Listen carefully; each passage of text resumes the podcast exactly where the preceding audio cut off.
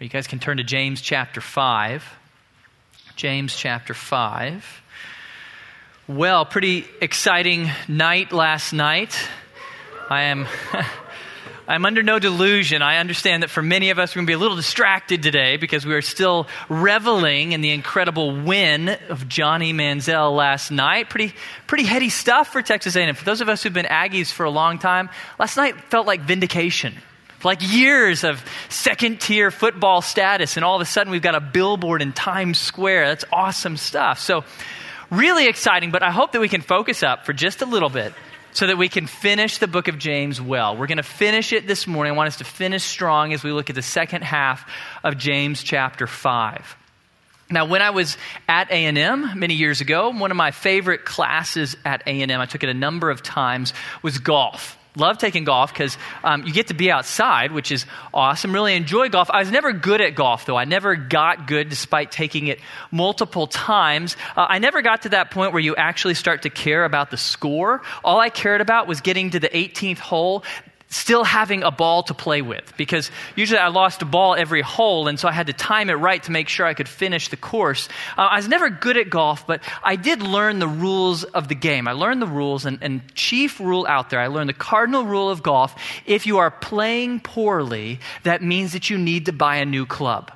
That's the a rule I saw most of my classmates practice. If their game wasn't going well, it meant they needed to spend hundreds or thousands of dollars on a new club. Guys would show up with this four, five, six hundred dollar titanium graphite driver, convinced it would win the game for them. There's a, a lot of money to be had in that business if you weren't aware of that. Good business to go into because to play golf, you need a lot of clubs.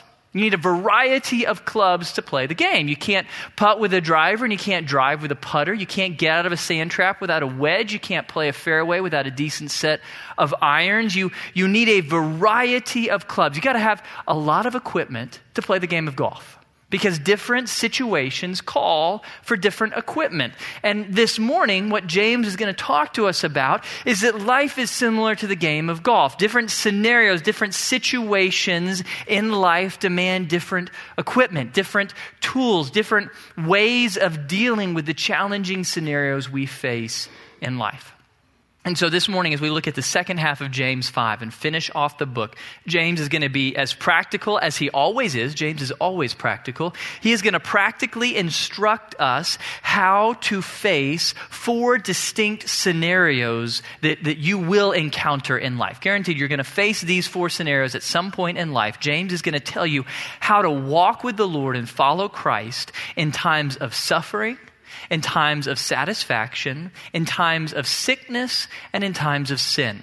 So, those four scenarios are what we're going to look at this morning. And I'm excited to look at this passage today because I think that what James is going to, is going to teach us as we walk through these four scenarios will be particularly applicable to all of us on Christmas break. You're about to head out. Students, you're about to leave, go wherever you live. Uh, adults, you will be in and out of town with holidays and preparation and all the Christmas stuff going on. We're going to be really busy people. I think James wants us to have his instruction in these four scenarios in mind as we go through Christmas break this year. So uh, let's jump right in. Scenario number one that James wants to teach us how to deal with is suffering. When you suffer, when a friend or family member, a fellow believer suffers, how do you respond to that suffering, to that hardship? We learn the answer right at the beginning of verse 13. James says, Is anyone among you suffering? Then he must pray. Now, no surprise, the way to respond to suffering is to pray, to turn to the Lord in prayer. You're, you're, to pray consistently, you're to pray regularly to the Lord. That's no surprise to us. Of course, when we're suffering or someone else is suffering, the first and most vital step is to pray. Pray for ourselves, pray for them. Now, let's ask what exactly are we supposed to pray for? When you suffer, when times are hard, what should you ask God to do? Well, it is appropriate, it is biblical to ask God for the suffering to end. Good for you to ask that God would bring this pain in your life to an end, or pain in, a, in the life of a fellow believer to an end. We see that in Jesus' own life in the Garden of Gethsemane. As he was about to go to the cross, Jesus prayed, Matthew 26. He went a little beyond them and fell on his face and prayed, saying, My Father, if it is possible, let this cup pass from me. Yet not as I will, but as you will. So Jesus is showing us it's appropriate when you suffer to pray for the suffering to end. But even more important than that prayer, when you suffer, pray for joy and strength to endure it if it doesn't end. That's the most important prayer. Pray that God will give you the strength, the wisdom to endure whatever suffering He brings into your life, that He allows into your life. We saw that actually at the beginning, chapter 1 of the book. If you turn back to chapter 1, right there at the start, verse 2, trials, suffering is, is where James begins the book and ends the book. Chapter 1, verse 2 Consider it all joy, my brethren, when you encounter various trials. Now, that's hard to do. It's hard to consider a trial joy. And so look at verse 5. James tells us if any of you lacks wisdom, wisdom to count a trial joy, then let him ask of God, who gives to all generously and without reproach, and it will be given to him. So when you suffer, even more important than praying for the suffering to end, pray for wisdom to be able to count that suffering joy, to be able to endure that suffering faithfully. That's what we see God's people praying for throughout Scripture. Uh, in the book of Acts, the early church suffered often. They faced a lot of persecution. And, and we get these really incredible, intense moments where we see them pray in the middle of suffering. And, and here's how they prayed. So Acts 4:29. After being persecuted, they pray, "Now, Lord, take note of their threats and grant that your bondservants may speak your word with all confidence." They don't pray for relief. They don't pray for escape from the suffering and persecution. They pray for strength to endure, strength to be bold witnesses in the midst of persecution and suffering. See an incredible example of that in a guy named Brother Yun. I don't know if you guys have ever read or even seen a book called The Heavenly Man. It's a biography out about a guy named Brother Yun. He is uh, one of the, the house church leaders in China. So lots of house churches uh, reported to this guy at one point. He's actually in exile now. He can't go back to, to China. He suffered greatly for his faith. He was imprisoned for years. He was tortured and beaten multiple times. And yet this is what he prays. This is what he asks us to pray for him and for the church in China. Do not pray for the persecution to stop. We shouldn't pray for a lighter load to carry, but a stronger back to endure. Then the world will see that God is with us, empowering us to live in a way that reflects his love and power. Okay, so, in the midst of suffering, in the midst of hardship, the most important thing to pray for is strength. And that, that actually flows out of what we studied last week. Remember, what did we learn last week? That all of life is painful. Every stage of life is painful, and then you die. That's this life. And so when you suffer, you pray for the suffering to end, but you recognize in this life, our lot is to suffer. That's just life on this planet. And so in the midst of my suffering, the most important thing to pray for is faithfulness to endure. Faithfulness to, to walk with God in the midst of my pain. Okay, so when we suffer or when other believers suffer, let us pray. Let us lift our needs to God, praying if it's His will for the suffering to end, but even if it doesn't, for joy and strength to endure in the meantime. So, scenario one is suffering. The second scenario that James lays out for us is satisfaction. It's the exact opposite of suffering. What do you do when life is good?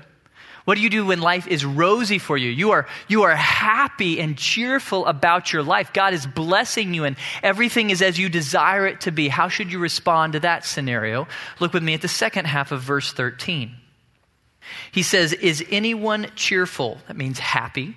He is to sing praises. So when life is good, when life is rosy, you are satisfied, you are happy, the right response is to sing praise to God to sing songs of praise or songs of exaltation to God. Now, uh, sing praise, it's the Greek word psallo. It's where we get the word psalms from. And so, uh, this idea to sing praises, what James is challenging us to do is to sing songs or hymns or psalms that exalt God, that lift God up and celebrate who He is and what He's done. And that singing can be with or without musical accompaniment, but it's always singing so that other people can hear.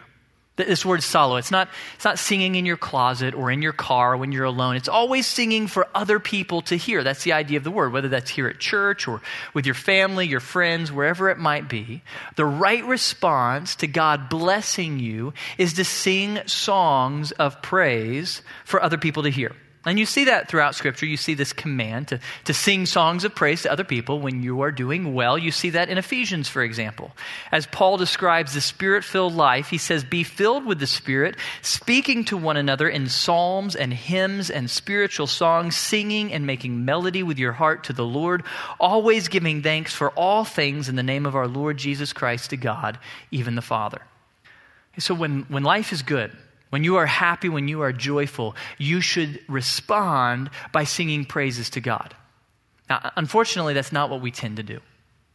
Unfortunately, human nature is such that when life is good, when life is happy, when life is rosy, we typically do not think to sing songs of praise to God we, we tend to, to do something else. You see it throughout the Bible, particularly in the Old Testament, and especially in the book of Judges. If you've never read Judges, um, it's a really depressing book. I'm not recommending that you read it this holiday season, but at some point you should read Judges. And, and it's really depressing because there's this pattern that happens. Uh, God's people sin, and they get oppressed because of their sin, and then they cry out to God for deliverance, and God delivers them miraculously. And then how do they respond? What do they do after God delivers them? Well, you see it. In, in one of the instances, God had just delivered his people from the Midianites, and here's how they respond Thus the sons of Israel did not remember the Lord their God, who had delivered them from the hands of all their enemies on every side. They don't remember, they forget him. They remember him when they're in pain, but they forget him when life is pleasant. You see that repeated in the New Testament, for example, in Luke 17. Jesus heals 10 lepers. As he, that is Jesus, entered a village, 10 leprous men who stood at a distance met him. And they raised their voices, saying, Jesus, Master, have mercy on us. When he saw them, he said to them, Go and show yourselves to the priests. And as they were going, they were cleansed. Remember, leprosy, it was not healable in the ancient world. This is a miracle. Their lives are transformed miraculously. And then what happens? Now, one of them, when he saw that he had been healed, turned back, glorifying God with a loud voice, that is, praising God, and he fell on his face at his feet, giving thanks to him, and, and he was a Samaritan. Then Jesus answered and said, Were there not ten cleansed? But the nine, where are they? Was no one found who returned to give glory to God except this foreigner? So when life is hard, they pray. When they're in pain with leprosy, they pray, they think about God, they cry out to God. But when life is good, when they're healed, nine of the ten forget God. And that's, that's exactly what, what we do as well. I, I do it myself. How many times have, have I been in the van with my family about to leave our driveway to, to head out of town to Dallas or Austin? We're going to visit relatives. And in our driveway, I will pray. I'll pray for safety and God's blessing as we travel. When you're traveling with twins, you really got to pray. And so I will pray for God's help. Um, but when I get there safely, how often do I think to praise God? Now, almost never. I, I forget what God has done. I'm too busy unloading the van to remember God, to think about God, to praise God. That is human nature. When life is painful, we think about God. When it's pleasant, we don't. That's the tragedy that James is pointing out to us. That God gets more of our attention when life is painful than when it's pleasant. It should not be that way. The ironic thing is, is you know this. If on the way to Dallas we got in a car wreck, you know I would not be forgetting God. I would be crying out to God and praying to Him in the midst of whatever pain came through that accident. But when life is good, I don't think about Him at all. So, James is challenging us. When life is good, when it's pleasant, when it's happy, we are to sing praise to God. We're to sing songs or hymns or psalms to one another so that we can all hear. That's the idea. And let me give you some practical ideas. This, this you can be applied, this can be lived out here on a Sunday morning. When we sing together, if you are participating, if you are meaning the words that are coming out of your mouth, that counts as praise to God. We're singing that together. But you don't have to wait for Sunday morning to do that. You can sing songs or hymns or read the Psalms as a family to praise God. You can do it in a small group. I remember one of the most enjoyable things of growing up in my neighborhood. We had a home church in our neighborhood as, as part of the Bible church we went to. It's about four or five families. We gathered together like every other week growing up. And, and we would study the word and we would pray together, but we would always sing together as well. That was an opportunity to express praise to God. Um, I, I, saw it again when I was here at A&M. It was a, a, neat tradition. I don't know if you students still do this, but for a while while I was at A&M, um, students started kind of spontaneously gathering at Sul Ross to, to worship. to sing praise. So on a Thursday night or a Friday night, somebody who could play guitar reasonably well would go out there and students would gather and sing. It was an opportunity to sing together praises to God. So, so sing songs of praise. Now, I, I think you can actually apply this passage in a new way. Uh, I think that God has given us some, some technological tools that allow us to do this. I think Facebook and Twitter can be an opportunity to do this. You can share songs, hymns, or psalms of praise with one another electronically this holiday to encourage one another and share what you're grateful for that God has done in your life. So when God blesses you, the right response is to sing songs of praise. Now, last week I quoted from one of my favorite movies, Princess Bride. This week I'm going to quote from another favorite movie, Elf. If you've not seen it, you've got to see it. We watched it at least two or three times every Christmas season. Uh, what is rule number three for all Christmas elves? The best way to spread Christmas cheer is to sing loudly for all to hear. Okay, very well. I, I'm actually. I'm actually excited that many of you have memorized that, and this is why. Out of a really silly movie that has nothing to do with eternity, that one line should stand out to you. That one line is actually biblical. I don't know if you realize that. God designed you to resonate to music. It's just the way He designed human beings. And so the way that you share joy with one another is through song. That's the, the amazing blessedness of music is that you can pass on your joy to others through song through hymns, through psalms. God designed you when life is good, when you are blessed, when you are happy. God designed you to share that happiness with all of us through song. So when, when God blesses you, respond by singing praises to Him for others to hear. That's the second scenario that, that James looks at in life, this scenario of satisfaction. The third that he looks at is sickness. What do you do when you face sickness in life? And when James is talking about sickness here, he's not talking about a cold.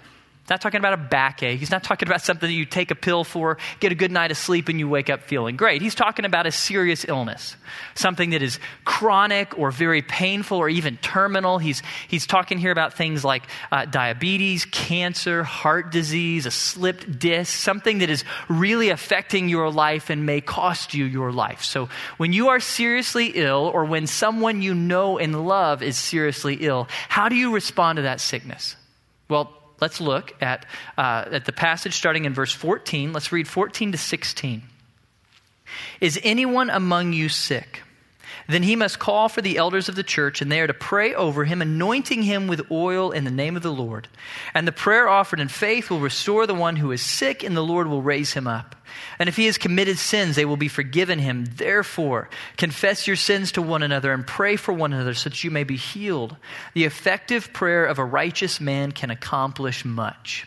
There's a number of steps, actually, three steps that James lays out for us for how we respond to serious illness. He doesn't put them in chronological order, so we'll kind of rearrange them to put them together. Three steps when you face sickness or when someone who you love and, and hold dear is sick. The first step shouldn't surprise us. Sickness is a type of suffering, and so what is the first thing you should always do when facing sickness? You should pray. Turn to the Lord in prayer. Ask God to heal. Ask God for strength in the midst of that, in the midst of that sickness or Ill- illness. And so James challenges us to pray for ourselves when we are sick. And then if you're seriously ill, to also ask others to pray for you. Verse 16. We should be praying for one another. So when you're sick, you, you, should not keep that private. Don't try to be strong and bear it and let no one know, but share with others so that they can pray for you as well. We should be praying for one another continually, praying for the sick here in our, in our fellowship, in our body. And the reason James tells us why we should pray, right there towards the end of verse 16, and pray for one another so that you may be healed. The reason we pray is because prayer brings healing. Prayer works miracles. When, when you pray for someone who is sick, God can do miraculous things because prayer is how you tap in to the miracle working power of God. Scripture is, is clear. God is the great physician. God is, is the doctor who can heal every disease. He is not limited to the means of modern medicine. He can heal anything, even that which is chronic, even that which is terminal. It says in Psalm 103 Bless the Lord, O my soul, and forget none of his benefits, who pardons all of your iniquities and heals all of your diseases. God can do anything. God can heal any disease, even that which to us seems irretractable, God can cure. And we tap into that miracle working power of God through prayer. So you, you pray because God works through prayer to heal. And, and the result of that, into verse 16, it leads J- James to say, the effective prayer of a righteous man can accomplish much. Or as the Net Bible translation puts it, the prayer of a righteous person has great effectiveness. Great effectiveness. More than medicine, more than doctors, more than surgeons, prayer has supernatural effectiveness and power to heal. Now, now who is this righteous man who James is talking about? That's, that's any believer walking with the Lord. Any one of us who's trusted in the gospel and is walking with Jesus Christ, prayer is available to us as a miraculous power to heal, whether it's to heal us or heal someone we care about. And James proves that to us in the next couple verses. Look with me at verses 17 and 18. James proves it by pointing at Elijah. Elijah was a man with a nature like ours, and he prayed earnestly that it would not rain, and it did not rain on the earth for three years and six months. Then he prayed again, and the sky poured rain, and the earth produced its fruit. Now, what you need to understand is to Jews, Elijah is Superman. They, they basically view that the guy could do anything. And Elijah, really pretty amazing life. If you read about him, he did amazing miracles. And then the guy didn't die. He got taken up to heaven in a fiery chariot. And then he shows up again on the Mount of Transfiguration with Jesus. He's an awesome guy. I mean, just really stellar, super kind of heroic guy. And yet, what is James' point? He's no different than any of us. He's a human being like any of us. The amazing, miraculous things Elijah did were not through any power that he possessed, they were through prayer. He simply did what any of you can do. He prayed and God showed up. God did miracles through Elijah's prayer, just like God will do miracles through your prayer. That's why we pray for one another, because prayer works miracles. Many of you have been praying for the Hearn family might have heard about them. Um, the Hearn family, the uh, Brett and Jen Hearn, are a little bit younger than Julie and I. Uh, they had twins four months ago, twin girls, and one of them, Avery, was born with an aggressive, inoperable brain tumor. And so they were prepared that she may not even make it to delivery. She probably won't make it through delivery, and even if she does, she won't live long. And yet here we are, four months later. And If you follow their page, you know, girl's doing awesome. She's trucking along. She's beautiful. She's putting on weight. She's having this wonderful time with her dad and her mom. And the doctors are stunned. They took her off of hospice care. Even though she has this aggressive, inoperable tumor in her brain, she's doing great. Why is she doing great? Why is she having this time with her family? Well, I think it's because like 5,000 people are praying for her. They have like 5,000 people on their Facebook page praying regularly for this little girl, and prayer works miracles. Now, I don't know whether God is going to heal Avery. I don't know if God is going to give her a long life, but I do know that whatever God does in her future, He has already worked a miracle in that little girl's life, giving her four blessed months with her parents because prayer works miracles. Not only does prayer work miracles in the realm of healing, it works miracles in every realm. We have a pastor here at the church who has been praying for his dad's salvation for 35 years. Week and a half ago, he believed. His dad got saved week and a half ago after 35 years of prayer. Why? Because prayer works miracles. You got to persist in it. You have to practice it over a long period of time, but God works miracles through prayer. So we pray for one another. That's the, the first step when we're sick is we pray for one another. The second step when we're sick is that we confess our sins to one another.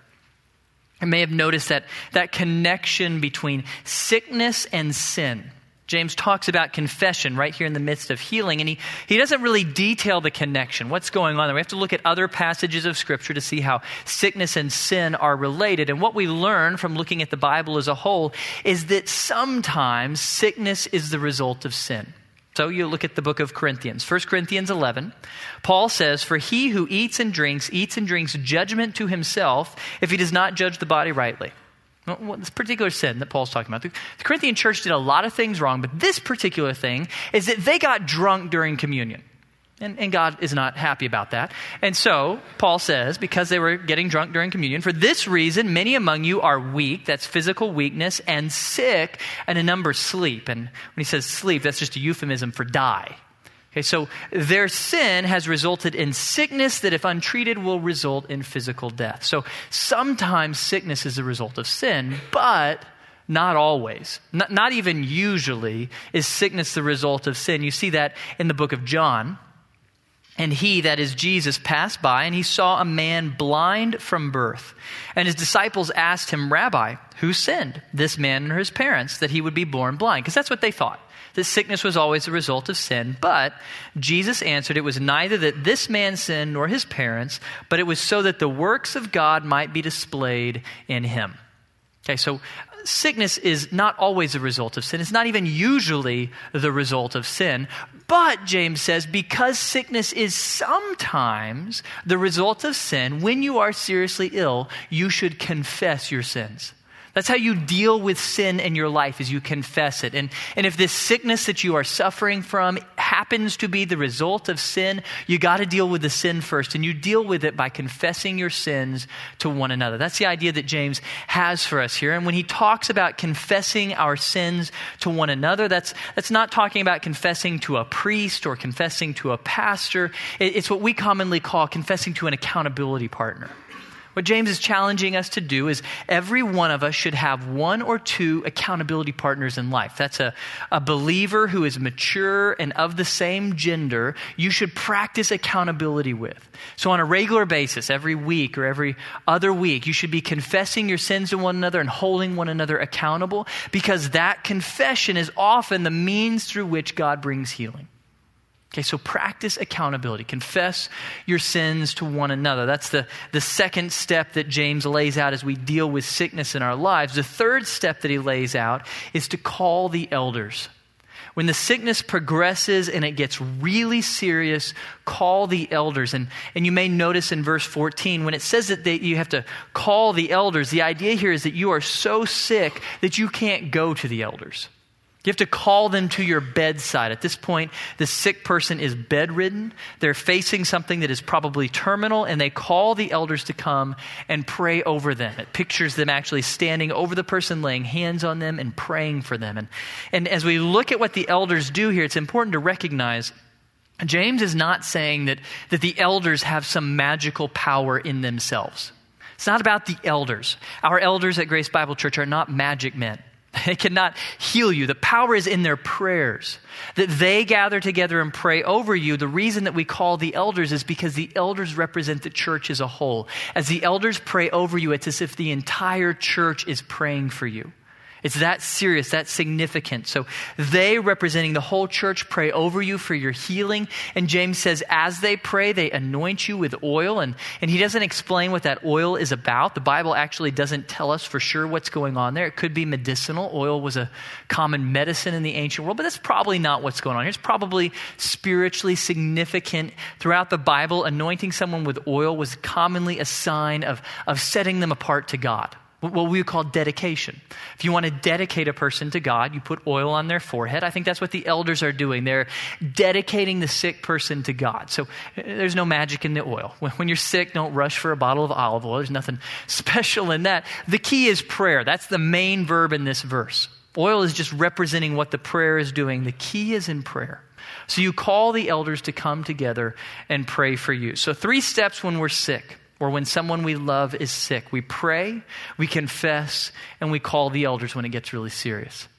Now, before we move on from this scenario, we need to, we need to address a couple theological problems, theological questions that come up from this passage. A couple things that come to people's minds as they read this passage that can trip them up. And, and the first question is well, is James 5 prohibiting getting medical help? James 5 says nothing about medicine, it's all about prayer. It's all about the prayer of faith, prayer believing that God will heal. So if you're supposed to pray that God will heal you, is that antithetical to faith to go to a doctor? It's actually what a lot of Christians believe. There's a whole branch of Christianity, Christian science, that believes that you should not go to doctors because of James 5 and passages like it. Uh, however, as we study scriptures, we look at the whole revelation of the Bible, we learn that that's not a good interpretation of that passage. Actually, God Himself often uses medicine as the means through which He cures someone. It's a really interesting passage in Isaiah about a king named Hezekiah. And Hezekiah was dying from some terminal illness, a boil on him that, that was going to kill him. And God shows up and he heals Hezekiah. And so Hezekiah responds in this song in verse Isaiah 38. Hezekiah says, The Lord will surely save me, so we will play my songs on stringed instruments all the days of our life at the house of the Lord. And then you learn this interesting little tidbit after Hezekiah's song. Now, Isaiah had said, Let them take a cake of figs and apply it to the boil that he may recover. A cake of figs. That sounds like weird alternative medicine to us. In their day, that was mainstream medicine. That's good medicine, is what they're applying to his wound. And what we're learning is that God often heals people through medicine. Medicine is a gift from God. Medicine, doctors, surgeons, they're all a gift from God. Think about it. God created the chemistry and biology that makes medicine possible. And God gave researchers and scientists and doctors and surgeons the brain to be able to figure out this medical stuff and be able to treat us. Medicine is a gift from God.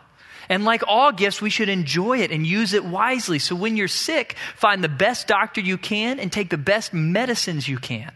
Because God has given you your body as a gift and you should treat it well. Treat it well by seeking the best medical care you can find. But as you seek that medical care, as you go to the doctor, as you take your medicine, remember the limitations of modern medicine. All it can do is what is natural. Can't do anything supernatural. That's outside the realm of modern medicine. And sometimes what you really need is supernatural. There's no natural thing that's going to heal you. And so, even as you take your medicines, remember the most important thing is prayer. Because prayer taps you into power that can do supernatural things. So, take your medicine, but pray, because prayer is most important. Second question that often comes to people's mind as they wrestle with James 5 is why doesn't God always heal? Why doesn't God always heal? Look at verse 15. The prayer offered in faith will restore the one who is sick. Will restore. Wow, that, that sounds pretty absolute. Will restore the one who is sick. It, it sounds like if you pray with faith, you will for sure get better. You will for sure be healed. And so if you don't get better, what is it proof of? You don't have enough faith. You don't have enough faith, or the elders of the church don't have enough faith, because if you prayed with faith, you would be healed, guaranteed. That's how a lot of Christians interpret this passage, especially those who are part of charismatic denominations, that healing is guaranteed if you pray with faith.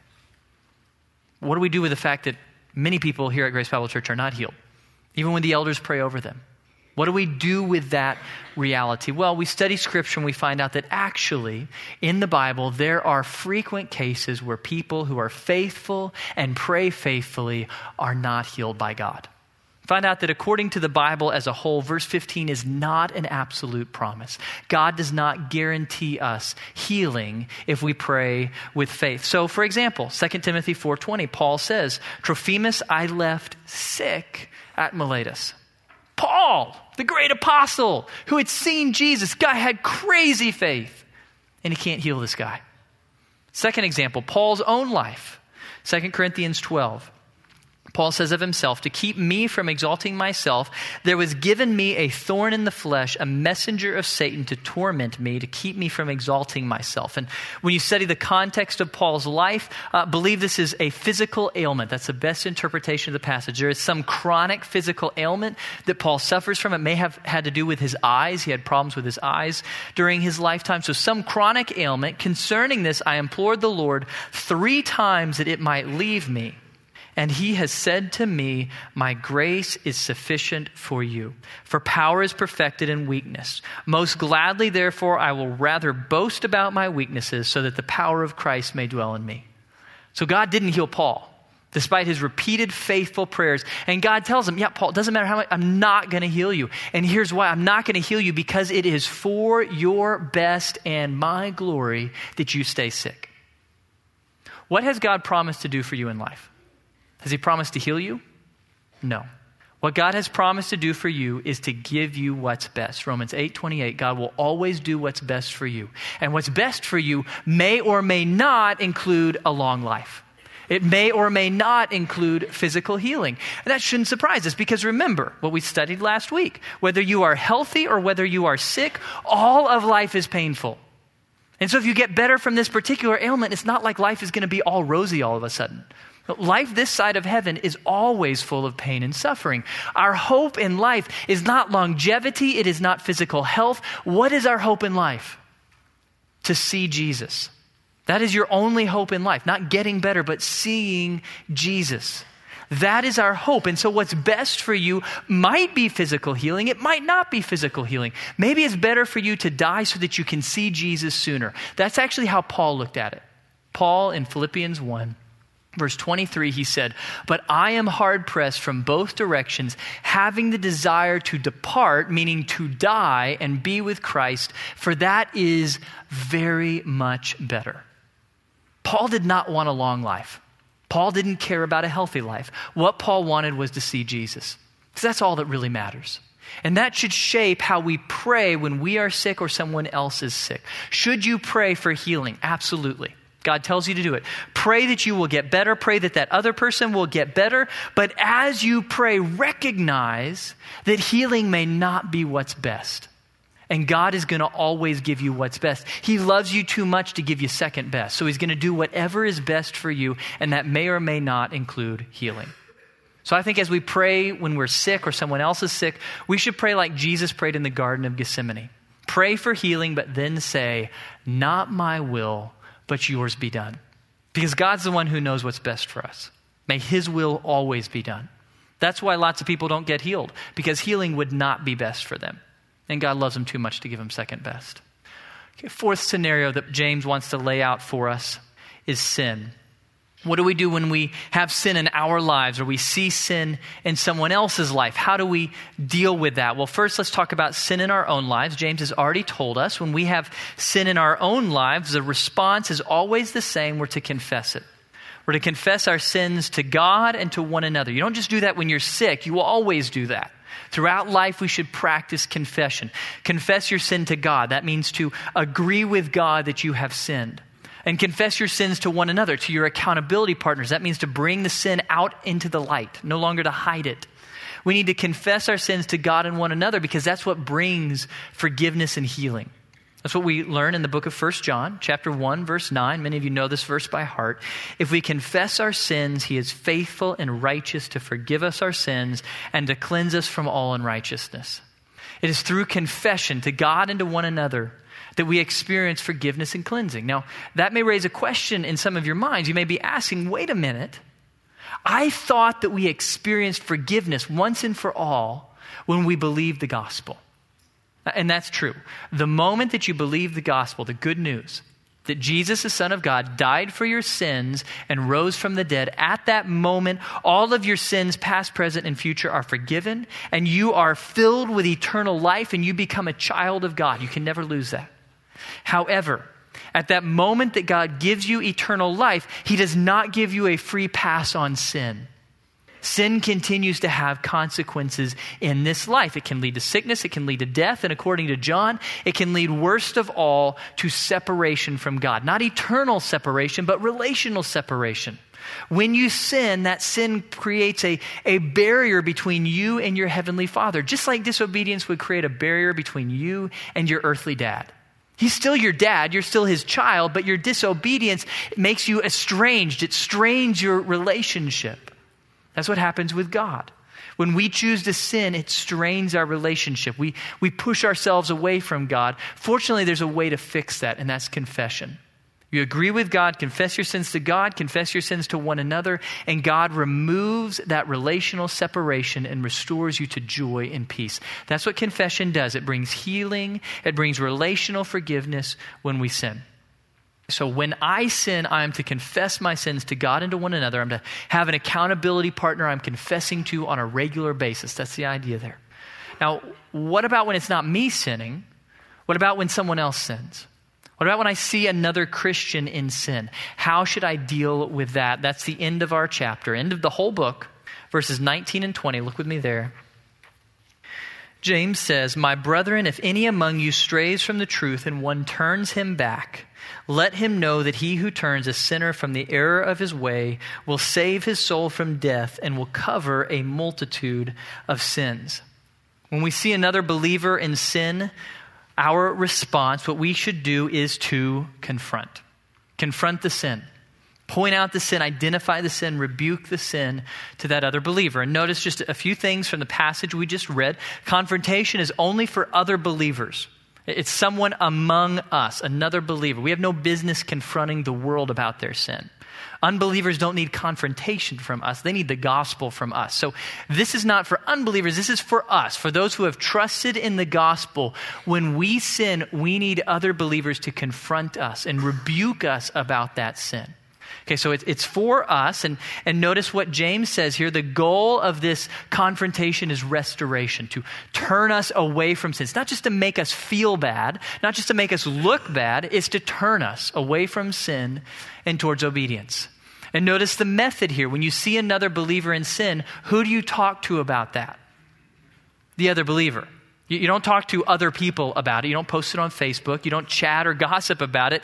You go to the person who's sinning privately, seeking their restoration.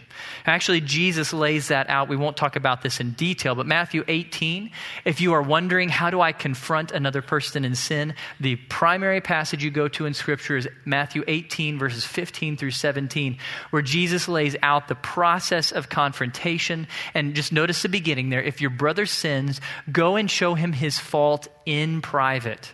And private. You don't go to other people. If he listens to you, you've won your brother. But if he does not listen to you, take one or two more witnesses with you so that by the mouth of two or three witnesses, every fact may be confirmed. So then you bring another couple witnesses, again, privately confronting him. Finally, the passage says, if he still doesn't respond, that's when you turn to the elders of the church and they exercise church discipline.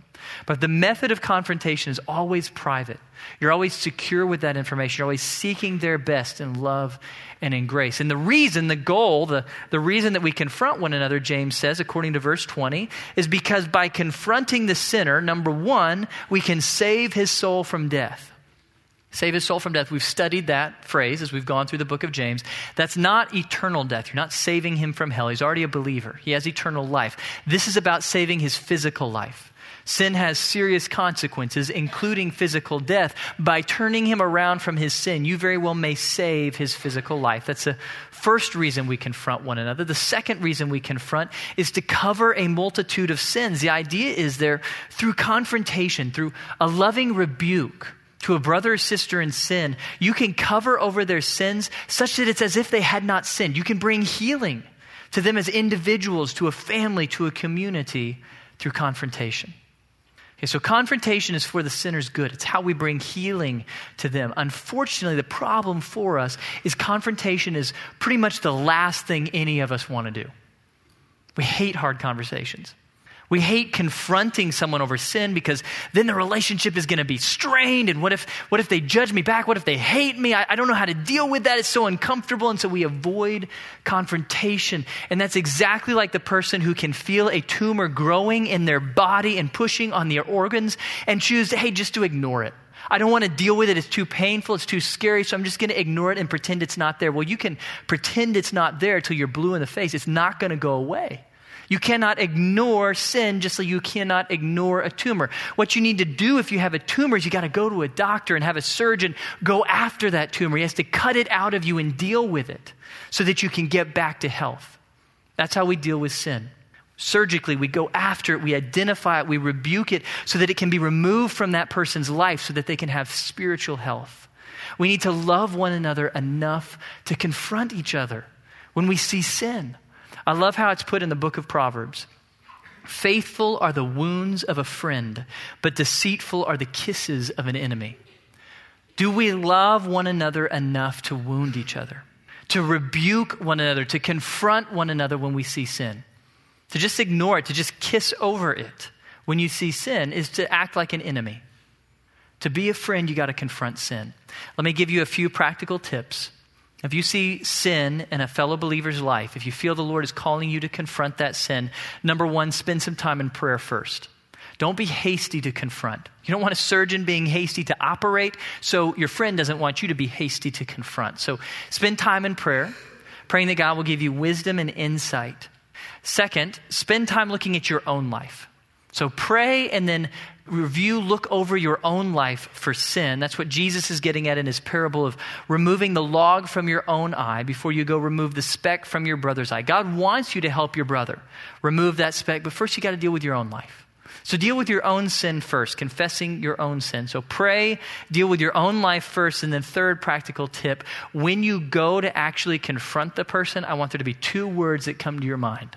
Two key words, grace and truth. In any hard situation in life, anytime you got to talk about something hard, whether confrontation or anything else, your two key words are grace and truth. You got to have both. If all you have is grace, then there's not going to be any confrontation.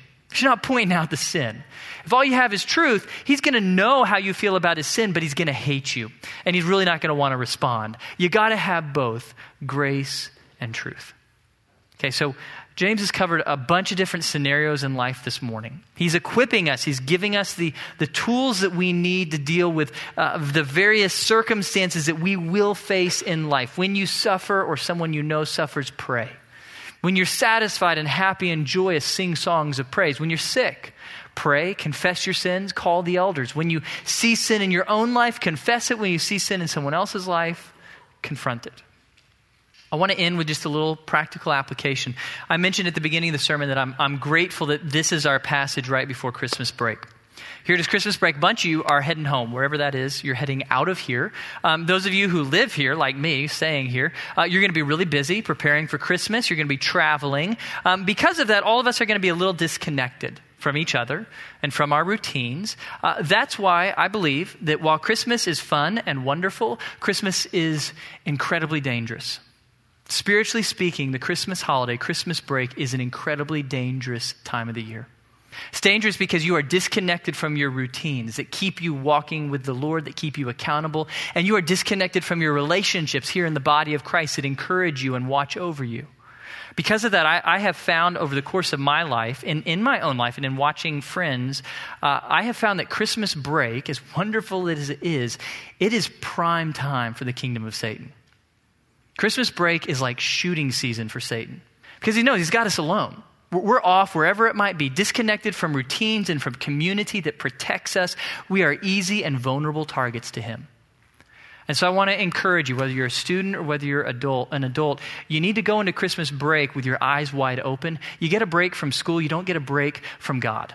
You don't get a break from the spiritual life. Satan is certainly not going to give you a break over the next four weeks. So you need to go in with eyes wide open. In particular, you need to practice what James has laid out for us this morning. We need to be in prayer. Let's be praying for ourselves during this Christmas break, recognizing that we're going to come under attack. Let's be praying for one another over this Christmas break. Let's be praying for those who are sick. Don't forget to do that. It's so easy to forget those who are sick over Christmas break. Be, be praying for those who are ill. Be praying also for those who are sick but not with the disease. Those who are sick with, with loneliness or heartache, Christmas break is like a kick in the gut to lonely people. So be praying for those who are suffering this Christmas break. Maybe they've lost a loved one. Maybe something has happened in their family that has caused grief to them. Be praying for one another. Um, in addition to praying for one another, uh, hold one another accountable. Over this Christmas break, we, we need each other. We need to be holding one another accountable. And so let me ask you you need to have an answer to this question Who will call you in two weeks to ask you how you're doing? Do you have a person? Whether you're, I don't care whether you're a student or an adult, who's going to call you in two weeks? We all need to have someone call us in two weeks and ask us, How are we doing? Are you in the Word? Are you praying? Are you spending time in Scripture? Are you obeying God? Are you resisting these areas of temptation that you have fallen to in the past? Who's going to call you in two weeks? Make sure by the end of today you have that question answered. You have some believer who is going to call you in two weeks and whom you can also hold accountable because we've got to hold each other accountable in this life. Okay, so let's be praying for one another. Let's hold one another accountable. And let's sing songs of praise to one another too. Let's encourage one another and share joy with one another as we go into this Christmas season. Don't get so distracted by presents and decorations that you forget what this is all really about. Let's go to the Lord and pray for his help. Heavenly Father, we thank you for this season of the year. We thank you for the, the celebration of your Son, that He, in grace and humility, came uh, to earth 2,000 years ago, took on human flesh, lived for us, died for us, rose from the dead. We, we thank you for what we get to celebrate this Christmas break. But Lord, even in the midst of that good news, we, we recognize that this is a dangerous time for us, Lord. Our routines are, are at an end. We're, they're removed, Lord. For many of us, our Bible studies, our small groups are on hiatus. Our accountability relationships are on hiatus. We're going to be spread apart from one another, relationships at a distance. Father, we know that that makes us vulnerable, Lord. And so we come to you and we pray urgently and earnestly, Lord, that you would protect us.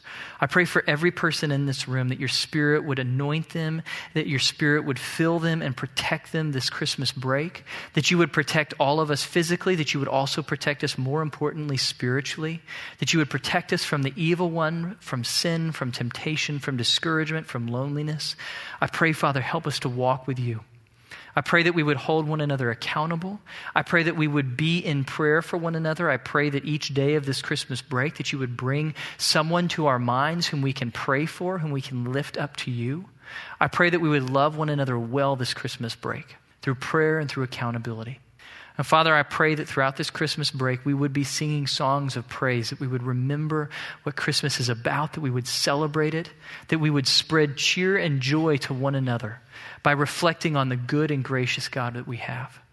Thank you for Christmas and thank you for this time in the book of James. May your spirit be with us and protect us and empower us, all for the glory and fame of your Son, Jesus Christ, in whose name we pray. Amen. God bless you guys. Have a great Christmas break.